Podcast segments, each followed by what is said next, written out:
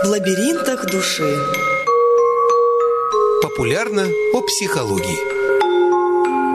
У микрофона психолог первой квалификационной категории Евгения Безматерных и корреспондент Сергей Корнелевский.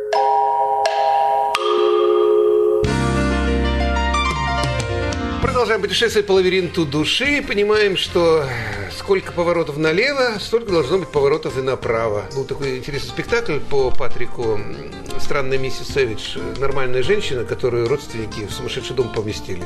И когда она ходит, разговаривает и инстинктивно начинает ходить по ковру, но по периметру люди, которые с неправильным, так сказать, психическим развитием, так сказать, а что это вы делаете?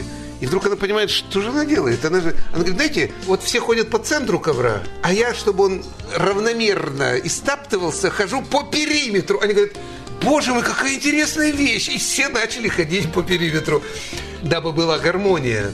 Поэтому, когда мы говорим, сколько радости, да, жизнь как полоска, зебра черная, белая, сколько радости, столько будет и горести. И с другой стороны, это воспринимать надо философски, потому что это и есть гармония жизни. Ну, не может быть полностью, так сказать, потому Ну, что... не может быть, но очень хочется. Не, хочется, но мы должны понимать. было белое, пушистое, хорошо. Количество радости и горести, оно должно быть уравновешено. Ну, как иначе? Мы когда с ребятами по этому поводу... Я к тому, что тема сегодняшнего разговора – гармония гармония отношений. А, По этому Жизни. поводу с ребятами, когда рассуждаем, всегда говорю, вот для чего вот так, белая и черная полоса? Что такое черная полоса? Ребята начинают рассуждать, когда мы плохо себя ведем, когда у нас что-то происходит и так далее, и так далее.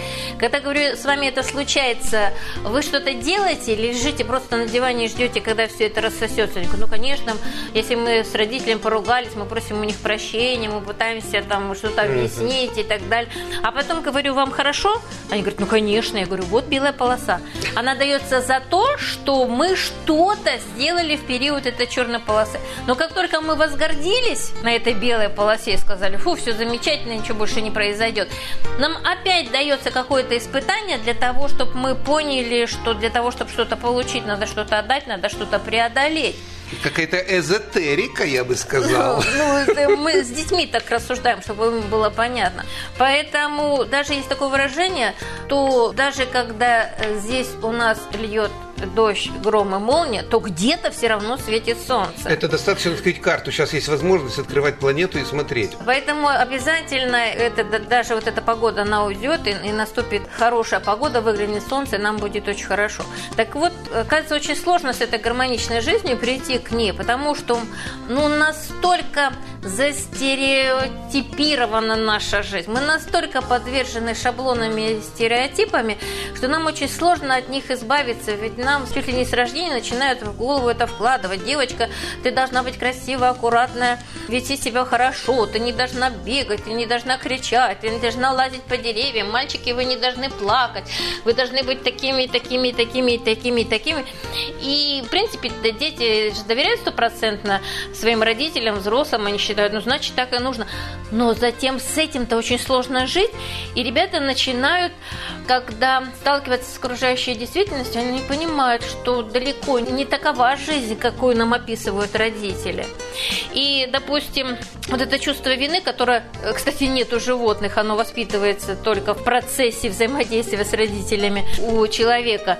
Его ведь очень сложно вообще отпустить это чувство вины. И мы, получается, распыляем свою энергию для того, чтобы с этим чувством вины справиться и каким-то образом искупить это чувство вины, что ли.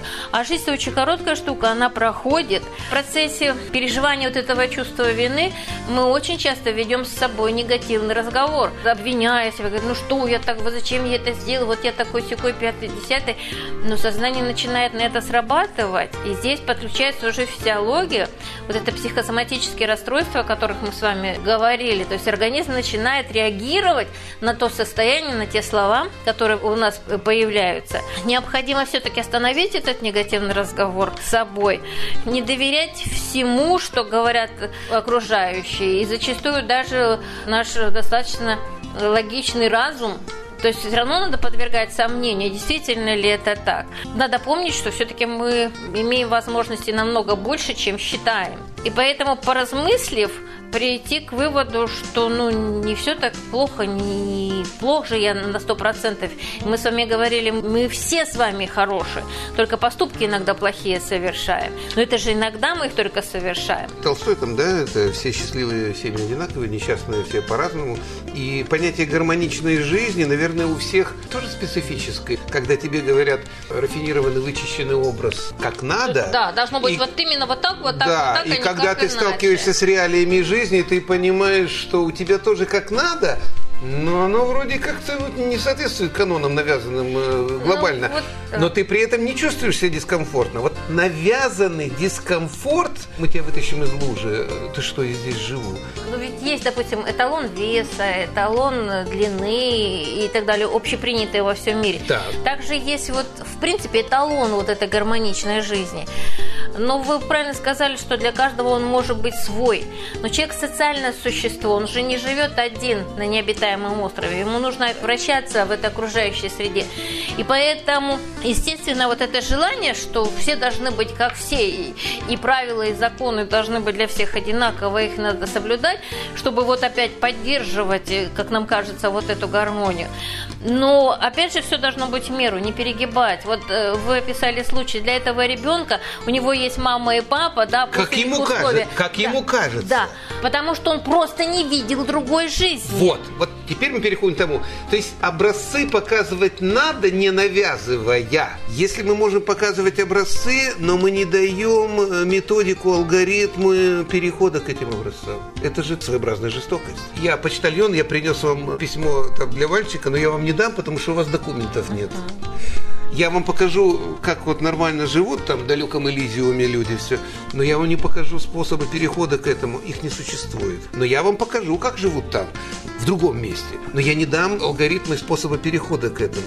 А это что? Вот Э, даже разделение у нас благополучная семья и неблагополучная.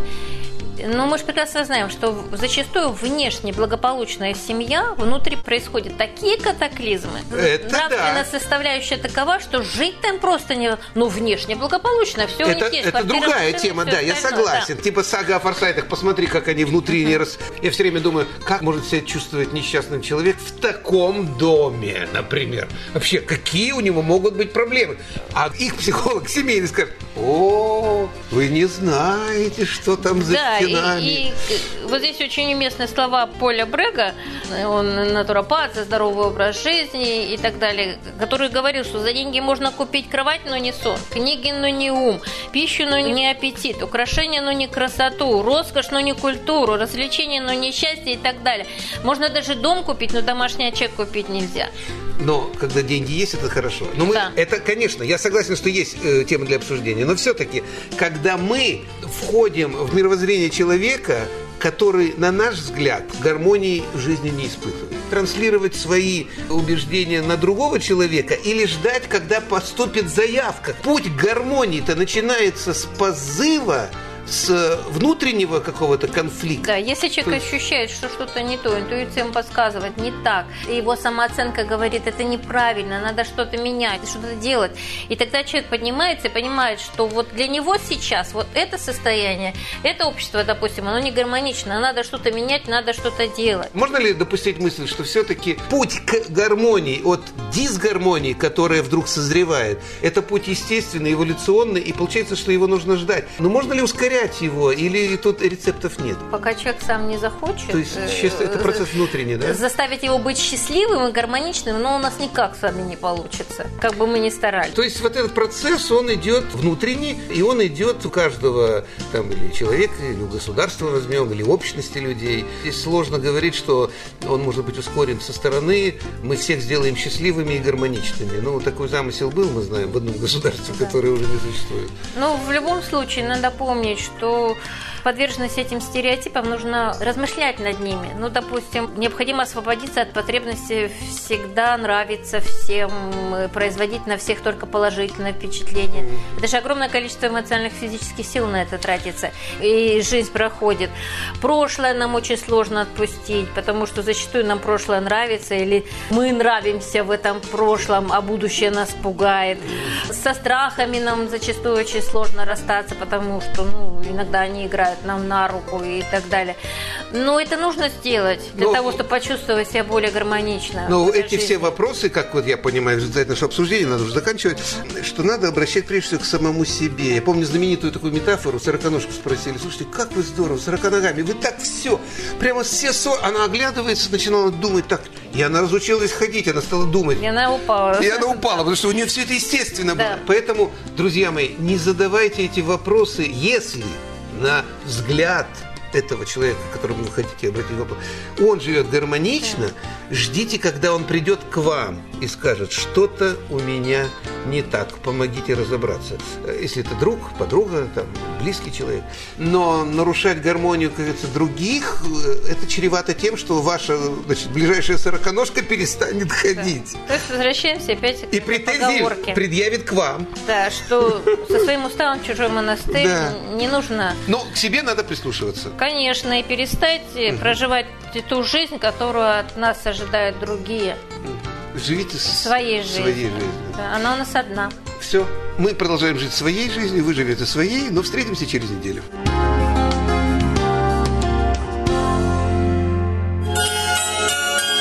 В лабиринтах души. Популярно о психологии.